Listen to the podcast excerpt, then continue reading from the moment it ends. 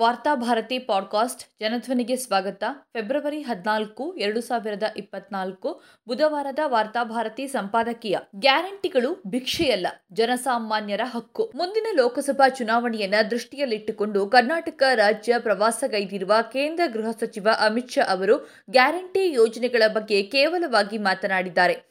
ರಾಜ್ಯ ಸರ್ಕಾರಕ್ಕೆ ಬರಬೇಕಾಗಿದ್ದ ತೆರಿಗೆಯ ಹಣವನ್ನು ಕೇಂದ್ರ ಸರ್ಕಾರ ಹಿಡಿದಿಟ್ಟುಕೊಂಡಿದೆ ಎನ್ನುವ ಆರೋಪಗಳಿಗೆ ಉತ್ತರಿಸುತ್ತಾ ಗ್ಯಾರಂಟಿಗಳಿಂದಾಗಿ ರಾಜ್ಯದ ಬೊಕ್ಕಸ ಬರಿದಾಗಿದೆ.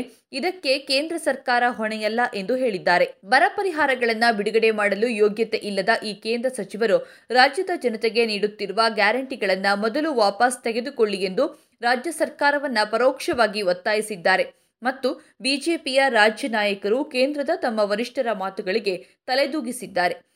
ರಾಜ್ಯದ ಜನಪರ ಕಾರ್ಯಕ್ರಮಗಳು ಕೇಂದ್ರದ ನಾಯಕರಿಗೆ ತಲೆನೋವಾಗಿದೆ ಎನ್ನುವುದು ಇದರಿಂದ ಸ್ಪಷ್ಟವಾಗಿದೆ. ಆಡಳಿತ ನಡೆಸೋದೆಂದರೆ ಬಡವರಿಂದ ಕಿತ್ತು, ಅಂಬಾನಿ, ಅದಾನಿಯಂತಹ ಕಾರ್ಪೊರೇಟ್ ಕುಳಗಳಿಗೆ ಪುಕ್ಕಟ ನೀಡುವುದು ಎಂದು ತಿಳಿದುಕೊಂಡಿರುವ ಕೇಂದ್ರ ಸರ್ಕಾರವು ರಾಜ್ಯದ ಗ್ಯಾರಂಟಿ ಯೋಜನೆಗಳಿಂದ ತೀವ್ರ ಮುಜುಗರಕ್ಕೆ ಸಿಲುಕಿಕೊಂಡಿದೆ. ಗ್ಯಾರಂಟಿ ಯೋಜನೆಗಳು ಯಾವ ಕಾರಣಕ್ಕೂ ಯಶಸ್ವಿಯಾಗಬಾರದು ಎನ್ನುವ ಕಾರಣಕ್ಕಾಗಿಯೇ ರಾಜ್ಯದ ಪಾಲನ್ನ ನೀಡದೆ ಸತಾಯಿಸುತ್ತಿದೆ ಎನ್ನುವುದು ಮೇಲ್ನೋಟಕ್ಕೆ ಗೊತ್ತಾಗಿಬಿಡುತ್ತದೆ. ಮುಖ್ಯವಾಗಿ ಕರ್ನಾಟಕವೂ ಸೇರಿದಂತೆ ದಕ್ಷಿಣ ಭಾರತಕ್ಕೆ ಹೇಗೆ ಆಡಳಿತ ನಡೆಸಬೇಕು ಎನ್ನುವುದನ್ನು ಉತ್ತರ ಭಾರತದ ನಾಯಕರು ಕಲಿಸಬೇಕಾಗಿಲ್ಲ.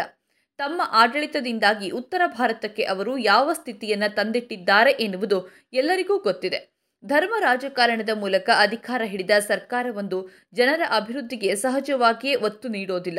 ಯಾಕೆಂದರೆ ಗಲಭೆಗಳ ಮೂಲಕ ಸುಲಭವಾಗಿ ಮತಗಳನ್ನು ತಮ್ಮದಾಗಿಸಿಕೊಡಲು ಸಾಧ್ಯವಿರುವಾಗ ಅಭಿವೃದ್ಧಿಯ ಮೂಲಕ ಜನರನ್ನ ಒಲಿಸುವ ಅಗತ್ಯವಿಲ್ಲ ಎನ್ನುವುದು ಅವರಿಗೆ ಗೊತ್ತಿದೆ. ಉತ್ತರ ಭಾರತದ ಜನರಿಗೆ ಕೋಮು ಗಲಭೆಗಳನ್ನು, ತ್ರಿಶೂಲಗಳನ್ನು, ಮಂದಿರಗಳನ್ನೇ ಗ್ಯಾರಂಟಿಗಳಾಗಿ ಬಿಜೆಪಿ ನೇತೃತ್ವದ ಸರ್ಕಾರಗಳು ಹಂಚುತ್ತಿವೆ. ಆ ಮೂಲಕವೇ ಅಧಿಕಾರ ಹಿಡಿದಿರುವ ಅಮಿತ್ ಶಾ ಅವರಿಗೆ ರಾಜ್ಯದಲ್ಲಿ ಜನಸಾಮಾನ್ಯರಿಗಾಗಿ ತೆರಿಗೆಯ ಹಣವನ್ನು ವೆಚ್ಚ ಮಾಡುವುದು ಅನಗತ್ಯವೆನಿಸಿದೆ. ರಾಜ್ಯಗಳ ಭಾಷೆ, ಸಂಸ್ಕೃತಿಯ ಮೇಲೆ ಹೇರಿಕೆಗಳನ್ನು ಮಾಡುತ್ತಿರುವ ಸರ್ಕಾರ ಆಡಳಿತವನ್ನೂ ತನ್ನ ಮೂಗಿನ ನೇರಕ್ಕೆ ನೀಡಬೇಕು ಎಂದು ರಾಜ್ಯ ಸರ್ಕಾರಗಳಿಗೆ ಆದೇಶ ನೀಡುತ್ತಿದೆ. ಒಂದು ವೇಳೆ ಆದೇಶವನ್ನು ಪಾಲಿಸದೇ ಇದ್ದರೆ ನಿಮಗೆ ನಿಮ್ಮ ಪಾಲಿನ ಹಣವನ್ನು ನಾವು ನೀಡೋದಿಲ್ಲ ಎಂಬ ಬೆದರಿಕೆಯನ್ನು ಒಡ್ಡುತ್ತಿದೆ. ಅದರ ಭಾಗವಾಗಿಯೇ ಗ್ಯಾರಂಟಿಗಳ ವಿರುದ್ಧ ಅಮಿತ್ ಶಾ ತಮ್ಮ ಆಕ್ಷೇಪವನ್ನು ವ್ಯಕ್ತಪಡಿಸುತ್ತಿದ್ದಾರೆ. ದಕ್ಷಿಣ ಭಾರತವನ್ನು ಆರ್ಥಿಕವಾಗಿ ಜರ್ಜರಿತಗೊಳಿಸಿ ಉತ್ತರ ಭಾರತವನ್ನಾಗಿಸುವ ಉದ್ದೇಶ ಇದರ ಹಿಂದಿದೆ. ರಾಜ್ಯದಲ್ಲಿ ಬಡವರಿಗಾಗಿ, ಮಹಿಳೆಯರಿಗಾಗಿ ಗ್ಯಾರಂಟಿಗಳನ್ನು ಜಾರಿಗೊಳಿಸಿರುವುದು ಕೇಂದ್ರದ ಭಿಕ್ಷೆಯಿಂದಲ್ಲ ಎನ್ನುವುದನ್ನು ಮೊತ್ತ ಮೊದಲು ಅಮಿತ್ ಶಾ ಅವರಿಗೆ ಬಿಜೆಪಿಯ ರಾಜ್ಯ ನಾಯಕರು ತಿಳಿಸಿಕೊಡಬೇಕಾಗಿದೆ. ರಾಜ್ಯದ ಜನತೆಗೆ ಸರ್ಕಾರ ಗ್ಯಾರಂಟಿಗಳನ್ನು ನೀಡಿರುವುದು ಅವರೇ ಕಟ್ಟಿದ ತೆರಿಗೆ ಹಣದಿಂದ. ಈ ದೇಶದ ಬಡವರು ಕಟ್ಟುತ್ತಿರುವ ಪರೋಕ್ಷ ತೆರಿಗೆ, ನೇರ ತೆರಿಗೆಗಿಂತ ಹಲವು ಪಟ್ಟು ಅಧಿಕ ಎನ್ನುವುದನ್ನು ಈಗಾಗಲೇ ಆರ್ಥಿಕ ತಜ್ಞರು ಹೇಳಿದ್ದಾರೆ. ಜನಸಂಖ್ಯೆಯ ಶೇಕಡ ಐವತ್ತು ಇರುವ ಬಡವರ್ಗ ಹೆಚ್ಚಿನ ಪರೋಕ್ಷ ತೆರಿಗೆಗಳನ್ನು ಅಥವಾ ಬಳಕೆಗೆ ಸಂಬಂಧಿಸಿದ ತೆರಿಗೆಗಳನ್ನು ಪಾವತಿಸುತ್ತಾರೆ ಎನ್ನುವ ಅಂಶವನ್ನ ಆಕ್ಸ್ಫಾರ್ಮ್ ವರದಿ ಹೇಳುತ್ತದೆ. ವರದಿಯ ಪ್ರಕಾರ ಒಟ್ಟು ಜಿಎಸ್ಟಿಯಲ್ಲಿ ದೇಶದ ಜನಸಂಖ್ಯೆಯ ಕೆಳಭಾಗದಲ್ಲಿರುವ ಶೇಕಡ ಐವತ್ತು ಜನರಿಂದ ಮೂರನೇ ಒಂದು ಭಾಗ ತೆರಿಗೆ ಪಾವತಿಯಾಗುತ್ತದೆ. ಶೇಕಡ ಹತ್ತು ಶ್ರೀಮಂತ ಜನರಿಂದ ಕೇವಲ ಶೇಕಡ ಮೂರರಿಂದ ನಾಲ್ಕು ತೆರಿಗೆ ಬರುತ್ತದೆ. ಇದೇ ಸಂದರ್ಭದಲ್ಲಿ ಶ್ರೀಮಂತರಿಗೆ ಅತ್ಯಧಿಕ ಸವಲತ್ತುಗಳನ್ನು ಅಥವಾ ಉಚಿತಗಳನ್ನು ಸರ್ಕಾರ ಒದಗಿಸುತ್ತಾ ಬರ್ತಿದೆ. ಒಂದು ರೀತಿಯಲ್ಲಿ ಜನಸಾಮಾನ್ಯರ ದುಡ್ಡಿನಿಂದ ಸರ್ಕಾರ ಶ್ರೀಮಂತರನ್ನ ಸಲಹುತ್ತಾ ಬಂದಿದೆ.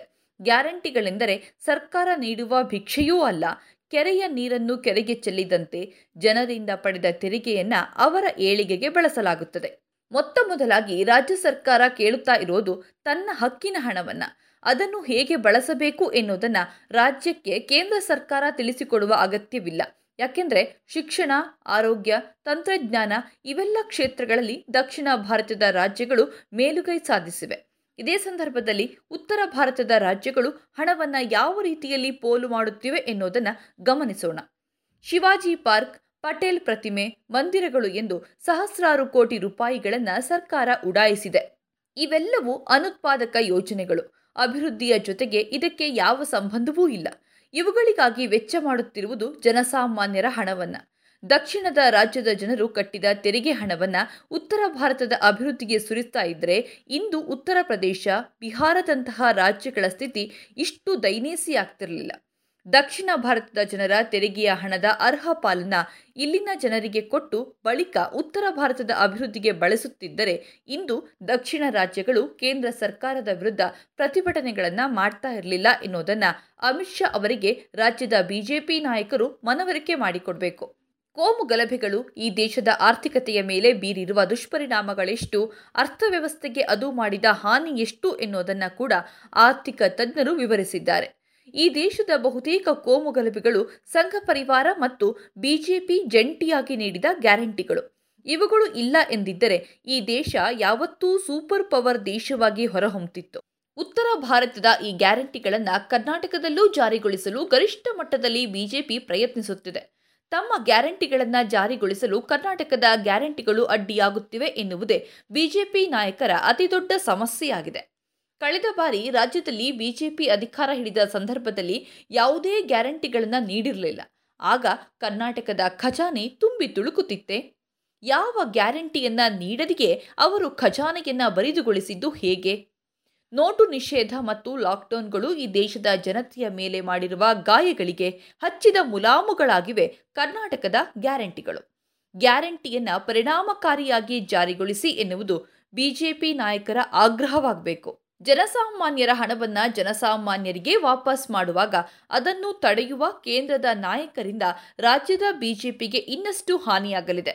ರಾಜ್ಯದ ಪಾಲಿನ ಹಣವನ್ನು ಕೊಡದೆ ಸತಾಯಿಸುತ್ತಾ ಜನಸಾಮಾನ್ಯರ ಕಲ್ಯಾಣ ಕಾರ್ಯಕ್ರಮಗಳನ್ನು ತೆಗಳುವ ಕೇಂದ್ರದ ನಾಯಕರಿಗೆ ರಾಜ್ಯದ ಜನತೆಗೆ ಮುಂದಿನ ಚುನಾವಣೆಯಲ್ಲಿ ಪಾಠ ಕಲಿಸಲಿದ್ದಾರೆ.